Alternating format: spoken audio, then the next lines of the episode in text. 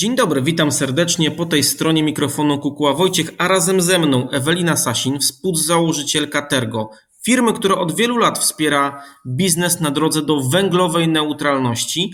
I właśnie w tym aspekcie o kwestiach związanych ze śladem węglowym, offsetem będziemy rozmawiać. Przede wszystkim Ewelina będzie edukować nas, jak to wszystko ugryźć od strony właśnie biznesowej żeby było to spójne z obowiązkowym raportowaniem kwestii związanych z ESG, który e, już niebawem będzie wchodził w życie. Ewelino, dzień dobry, witam Cię serdecznie. Dzień dobry, dzień dobry. Dziękuję za zaproszenie. Niesamowicie miło mi być tutaj dzisiaj z Państwem. Zaczniemy, myślę, od podstaw, od takich podstaw, które dla mnie są podstawami, czyli od kwestii związanej ze śladem węglowym firmy. Czym jest ślad węglowy firmy? Jak poprawnie przede wszystkim go liczyć? I czy prawo nakazuje nam już raportowanie tychże wartości? Ślad węglowy, w takich najprostszych słowach i zgodnie z definicją, to emisje wszystkich gazów cieplarnianych wywołanych bezpośrednio bądź pośrednio przez daną jednostkę, organizację lub produkt. I wyrażamy go w postaci ekwiwalentu dwutlenku węgla, skrótowo nazywamy go emisjami CO2. Natomiast bardzo często możemy spotkać koło CO2 i koło tej liczby wyrażającej ślad węglowy małą literkę E. I to właśnie ta mała literka E oznacza ekwiwalent i to znaczy nic innego jak e, emisję wszystkich gazów cieplarnianych wyrażonych właśnie w stosunku do dwutlenku węgla, aby to było jasne, przejrzyste i mierzalne przede wszystkim. Jak się go liczy? Można liczyć ślad węglowy na wiele sposobów. Można skorzystać z kalkulatorów śladu węglowego dostępnych e, online, czy to bezpłatnie, czy to w modelach subskrypcyjnych oferowanych przez różne firmy. Można zatrudnić eksperta od liczenia śladu węglowego, bądź można e, po prostu stworzyć zespół i liczyć ten ślad węglowy wewnętrznie z ekspertami na pokładzie w swojej firmy. Ślad węglowy firmy e, liczymy w trzech zakresach. Zakres pierwszy to są emisje bezpośrednie. Tutaj bierzemy pod uwagę przede wszystkim spalanie paliw w źródłach stacjonarnych i mobilnych. Natomiast też są tam, wchodzą w grę czynniki chłodnicze. Zakres drugi to emisje pośrednie one powstają poza siedzibą firmy, to jest e, zakup energii, e, więc jest, te emisje generowane są u dostawcy, natomiast wchodzą w nasz zakres drugi i zakres trzeci jest zakresem najtrudniejszym, największym, najbardziej skomplikowanym, e, najtrudniejszym do policzenia, obejmuje w zależności od źródeł 15, 16 bądź 17 kategorii, ale ustalmy, że 15 kategorii. Obejmuje tak zwany upstream, downstream, ślad węglowy generowany przez naszych dostawców, przez użytkowanie naszych produktów bądź korzystanie z naszych usług przez naszych klientów. Jest tam cała masa wskaźników do policzenia. I takie najprostsze oznaczenia tych zakresów to jest w momencie, kiedy używamy sobie literki B. Zakres pierwszy to jest burn, czyli to spalanie paliw. Zakres drugi to jest buy, czyli kupujemy energię elektryczną. I zakres trzeci to jest beyond. I tam wchodzi po prostu wszystko, o czym sobie możemy pomyśleć, biorąc pod uwagę daną firmę, działalność firmy, produkcję bądź no, cokolwiek innego, więc ten zakres jest najszerszy. W Twoim pytaniu też padło, bo tak staram się cały czas zapamiętać to bardzo długie pytanie, czy liczenie i raportowanie śladu węglowego jest obowiązkowe? I teraz od początku naszej działalności, działalności firmy, bo działamy na rynku od trzech lat, było jeszcze dobrowolne. To raczej musieliśmy bardzo mocno edukować, czym jest ślad węglowy, po co go liczyć. Musieliśmy tłumaczyć, że to jest właściwie jedyny taki mierzalny wskaźnik, który umożliwia e, pokazanie wpływu dosłownie każdego biznesu z każdej branży na świecie na globalne ocieplenie. Natomiast ostatnimi czasy z pomocą przychodzi nam legislacja. Na pewno słyszałeś magiczny skrót i słyszeli Państwo CSRD, dyrektywa, która zobowiązuje firmy do raportowania niefinansowego i raportowania śladu węglowego, raportowania emisji wynikających z działalności firmy. I ta dyrektywa już obowiązuje duże firmy zatrudniające powyżej 500 osób i kaskadowo będzie obejmowała coraz mniejsze firmy. W kolejnym roku będą to firmy zatrudniające powyżej 250 osób, plus tam jest jeszcze wymóg do spełnienia kryterium finansowe, suma bilansowa, natomiast jakby zostało to tak stworzone, że ta ilość zatrudnionych osób jest najłatwiejszym wskaźnikiem do podejmowania decyzji, czy firma wchodzi w ten zakres obowiązek raportowania, czy, czy, czy jeszcze nie. I od 2020, za 2026 rok będą musiały już policzyć i zaraportować swój ślad węglowy firmy zatrudniające powyżej 10 osób, natomiast notowane na rynku regulowanym. Więc możemy sobie wyobrazić, że no nie wszystkie firmy obejmie ten obowiązek sprawozdawczości w zakresie emisji gazów cieplarnianych. Natomiast z pomocą tutaj przychodzi nam też dyrektywa CSDD, mówiąca o zachowaniu należytej staranności w całym łańcuchu dostaw.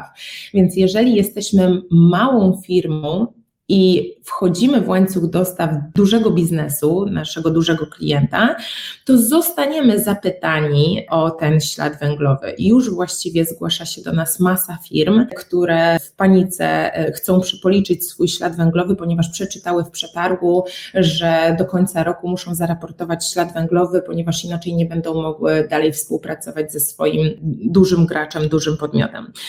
Więc uważam, że legislacja nam bardzo pomogła i i prędzej czy później dosięgnie raportowanie i obowiązek liczenia śladu węglowego każdą firmę.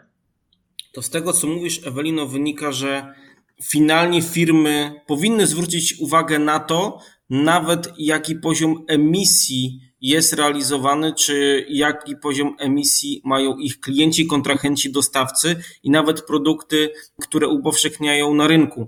Stąd też moje kolejne pytanie, ale zanim do konkretnego pytania przejdę, to najpierw opis tegoże pytania, to jest zjawisko, które ja obserwuję, bo coraz więcej firm nakleja, dodaje do swoich logotypów, opisów zielone listki, podpisy, że to jest produkt ekologiczny, że to jest produkt o zmniejszonej emisji dwutlenku węgla czy gazów cieplarnianych, które zostały ograniczone w toku produkcji tychże dóbr. I teraz czy ten w ogóle obszar naklejania, informowania tego typu rzeczy, takie posiadanie legitymacji do ekologizacji marketingu i komunikacji, bo każda firma sobie może coś takiego napisać na opakowaniu. Moje pytanie do Ciebie jako ekspertki, czy w ogóle tego typu rzeczy są już usankcjonowane, albo jest plan, żeby usankcjonować, aby tego typu komunikaty faktycznie wysyłały firmy, które w sposób profesjonalnie podchodzą do dekarbonizacji, czy są na drodze do węglowej neutralności.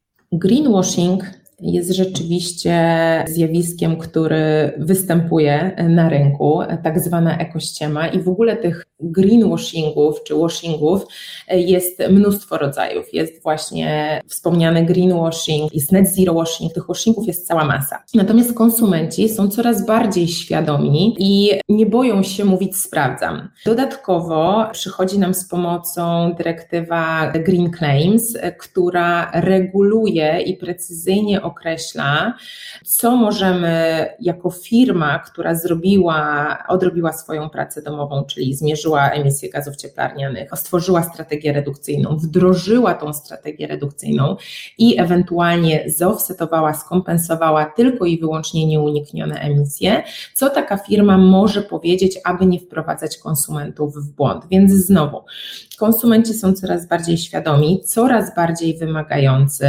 nie boją się mówić sprawdzam, natomiast tutaj największy wpływ będzie miała dyrektywa i legislacja, która rzeczywiście zmusi firmy do deklaracji, które, które będą weryfikowalne, czyli właściwie nie możemy powiedzieć, że jesteśmy ekologiczni, zieloni, czy prowadzimy biznes w zrównoważony sposób, jeżeli nie mamy na to dowodów.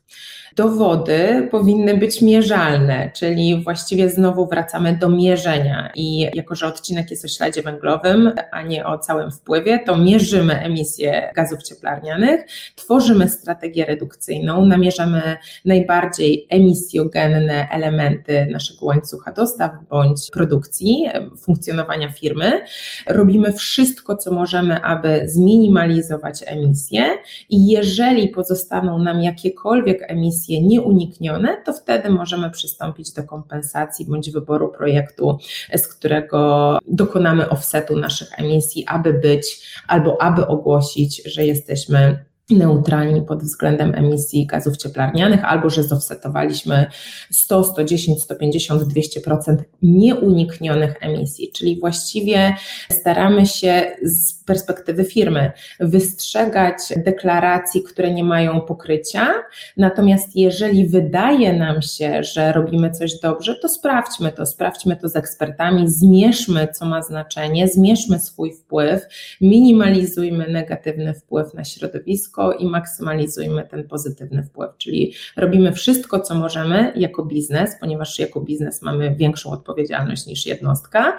Im większy biznes prowadzimy, tym większa na nas ciąży odpowiedzialność i e, róbmy wszystko, aby maksymalizować nasze pozytywne działania. Ewelino, wspomniałaś pod koniec o offsecie węglowym. W związku z tym moje wprawne mhm. ucho nie jest w stanie przejść obok tego obojętnie. Chciałem się zapytać, czym jest ten offset węglowy, jakbyś mogła go wytłumaczyć dla osób, które właśnie coraz bardziej zaczynają się tą zieloną transformacją interesować, czym to jest i czy jest to ważny mhm. właśnie element tychże przemian, jeżeli chodzi o drogę do węglowej neutralności firm? Ogromnie ważny, ponieważ wszystkie badania potwierdzają, że przy obecnym rozwoju technologicznym osiągnięcie naszego upragnionego net zero neutralności pod względem emisji gazów cieplarnianych jest niemożliwe bez offsetów. Natomiast jednocześnie te offsety mają bardzo złą sławę i właściwie na rynku jest masa junk credits, ghost credits, e, kredytów niskiej jakości, tak zwanych śmieciowych kredytów, kredytów, które powstały przy okazji niespełniających kryteriów wymaganych przy właśnie zaliczeniu takiego projektu do projektu, który generuje kredyty węglowe, które firmy mogą zakupywać do offsetu swoich emisji emisji e, gazów cieplarnianych, więc ta zła sława szkodzi też projektom, które rzeczywiście powstały po to, aby zrobić coś dobrego dla planety, zrobić coś dobrego dla środowiska. I może zacznijmy od e, tych definicji, o której się pytałeś. Offsetujemy przy użyciu kredytów węglowych. Kredyty węglowe generowane są przez projekty, których celem jest w najprostszy sposób eliminacja, sekwestracja, pochłanianie gazów cieplarnianych z atmosfery. Czyli firma generuje emisję gazów cieplarnianych i inwestuje w projekt, którego celem jest pochłanianie tych emisji. Czyli te emisje są kompensowane w innym miejscu niż powstały i wtedy mamy net zero. Na rynku istnieje około 170 rodzajów kredytów węglowych. Są one generowane przez różne projekty. Ja mogę opowiedzieć o tym, w czym my jako Tergo mamy doświadczenie.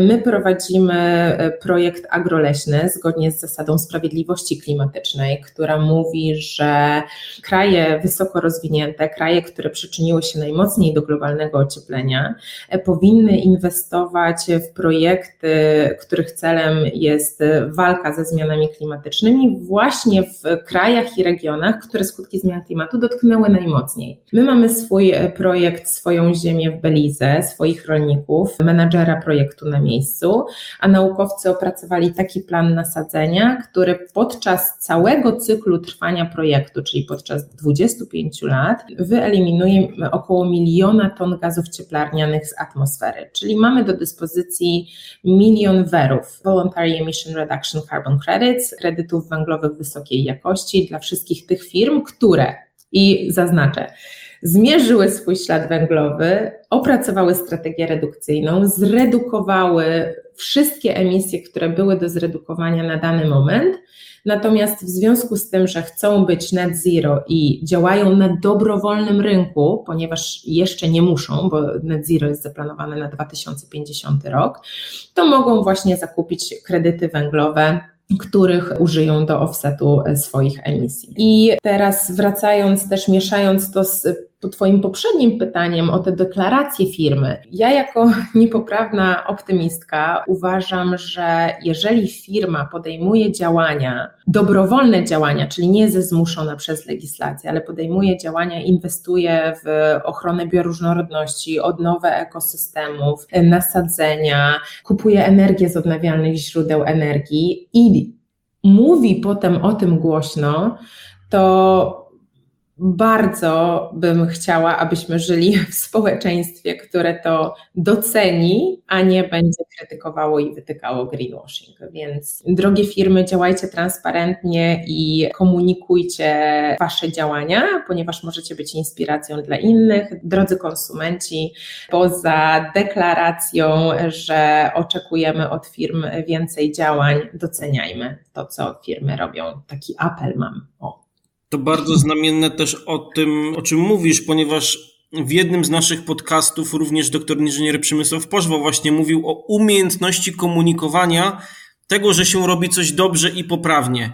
Że to nie jest właśnie tylko kwestia greenwashingu i firm, które nie robią, a mówią, że robią, ale również jeszcze brak umiejętności ze strony firm, które faktycznie starają się, liczą, działają, są w procesie ale niestety komunikowanie tego na zewnątrz nie jest tak zachęcające dla właśnie opinii publicznej, żeby zwrócić uwagę, że jest to duży wysiłek biznesowy i firmy, które wkładają w to środki, inwestują w to, no powinny być coraz bardziej eksponowane i doceniane po prostu konsumencko. Podpisuję się dwoma rękami pod tym, co Przemek fantastycznie powiedział. To ja bym chciał z Tobą, Ewelino, porozmawiać jeszcze na temat roli technologii, bo bardzo wiele razy padło sformułowanie dotyczące mierzalności, że najpierw, żeby w ogóle coś ograniczyć, zredukować, no to trzeba to zmierzyć. No, nie da się mhm. dekarbonizować biznesu na oko, no jest to absolutnie bezsensowne i trzeba to skrupulatnie właśnie liczyć. I tutaj kwestia właśnie roli technologii. Jak właśnie przekonać właścicieli firm, zarządy, legislatorów do tego, że to technologia, i to jeżeli chodzi o offset węglowy, jeżeli chodzi o liczenie obecnej emisji CO2, że to technologia jest tutaj absolutnie niezbędna. Za globalne ocieplenie odpowiadamy wszyscy i jako biznesy, i jako jednostki. Nie możemy działać sobie we własnych czterech ścianach i na własnym podwórku. Powinna być technologia szeroko dostępna, skalowalna globalnie i bez szybkich działań obawiam się, że nie będziemy w stanie powstrzymać tych zmian klimatu, bądź przyczynimy się jeszcze do gorszego scenariusza e, niż obecnie jest napisany. Dlatego ta technologia jest niezbędna w działaniach dla klimatu. Natomiast korzystanie z tej technologii emituje gazy cieplarniane i za to też powinniśmy wziąć odpowiedzialność. Więc jeżeli są to nieuniknione emisje, to oddajmy planecie gdzie indziej aby z, skompensować, zneutralizować działanie wynikające z technologii, natomiast robimy wszystko po zmierzeniu, aby przede wszystkim redukować i to padło już kilkukrotnie podczas dzisiejszej naszej rozmowy. Powiedz proszę Ewelina na koniec jeszcze kwestie związane z Tergo, z tym co ty robisz, co twój zespół robi na drodze do węglowej neutralności. Czym się zajmujecie i przede wszystkim finalnie, jakie korzyści firmy mają z tego, żeby do Was przyjść w tematach związanych e, z zazielenianiem biznesu, jeżeli tak mogę ładnie zapytać. Jako Tergo jesteśmy full stackiem na rynku śladu węglowego, czyli pokrywamy te wszystkie trzy kroki, o których dzisiaj mówiliśmy na drodze do net zero. Mierzenie, redukcję i kompensację emisji gazów cieplarnianych. W zakresie mierzenia oferujemy TergoScope, Carbon Accounting Software, kalkulator śladu węglowego dla firm w modelu subskrypcyjnym. To, co nas wyróżnia, to aplikacja Terbit, która umożliwia automatyczne zliczanie emisji wynikających z wyborów transportowych, które zaliczamy zarówno do zakresu pierwszego, jeżeli używamy floty firmowej, ale także do zakresu trzeciego, jeżeli mówimy o jednej z kategorii zakresu trzeciego, o dojazdach do pracy przez pracowników. I ten terbit może być poza tym automatycznym zliczaniem i połączeniem z TergoScope'em, może być idealnym mm, narzędziem HR-owym i programem HR-owym, dzięki któremu zaangażujemy nasz team, naszych ludzi w niskoemisyjne dojazdy do pracy, bo możemy na przykład zachęcić pracowników, aby zamiast przyjeżdżać do pracy samochodem, wybrali rower, spacer, komunikację miejską bądź carpooling. Dzięki temu na dojeździe do pracy oszczędzają określoną ilość kilogramów CO2 i Tę oszczędność nasza aplikacja Terbit zamienia na Tery. True Emission Reduction Carbon Credits są to kredyty węglowe wygenerowane przez zachowania ludzkie w czasie rzeczywistym. Dostaliśmy na te tery patent w Stanach Zjednoczonych, z czego jesteśmy bardzo dumni i firma może odkupić zgromadzone tery od swoich pracowników, wypłacając im benefit pracowniczy, jednocześnie uwzględniając sobie te redukcje emisji w raporcie ESG po stronie stronie kompensacji emisji dobrowolnymi jednostkami, redukcji emisji wygenerowanymi przez ludzi i jakby w międzyczasie pomagamy też tworzyć strategie redukcyjne, wspomagamy w pisaniu raportów, liczymy ślad węglowy produktów, wspomagamy przy carbon labelingu, certyfikujemy produkty właśnie neutralne węglowo. I na koniec, jeżeli mamy jakiekolwiek emisje nieuniknione, to mamy do dyspozycji kredyty węglowe wysokiej jakości z naszego własnego projektu agroleśnego w Belize, który poza wymiarem środowiskowym, o którym wcześniej opowiadałam, ma też wymiar społeczny, ponieważ wszystkie plony z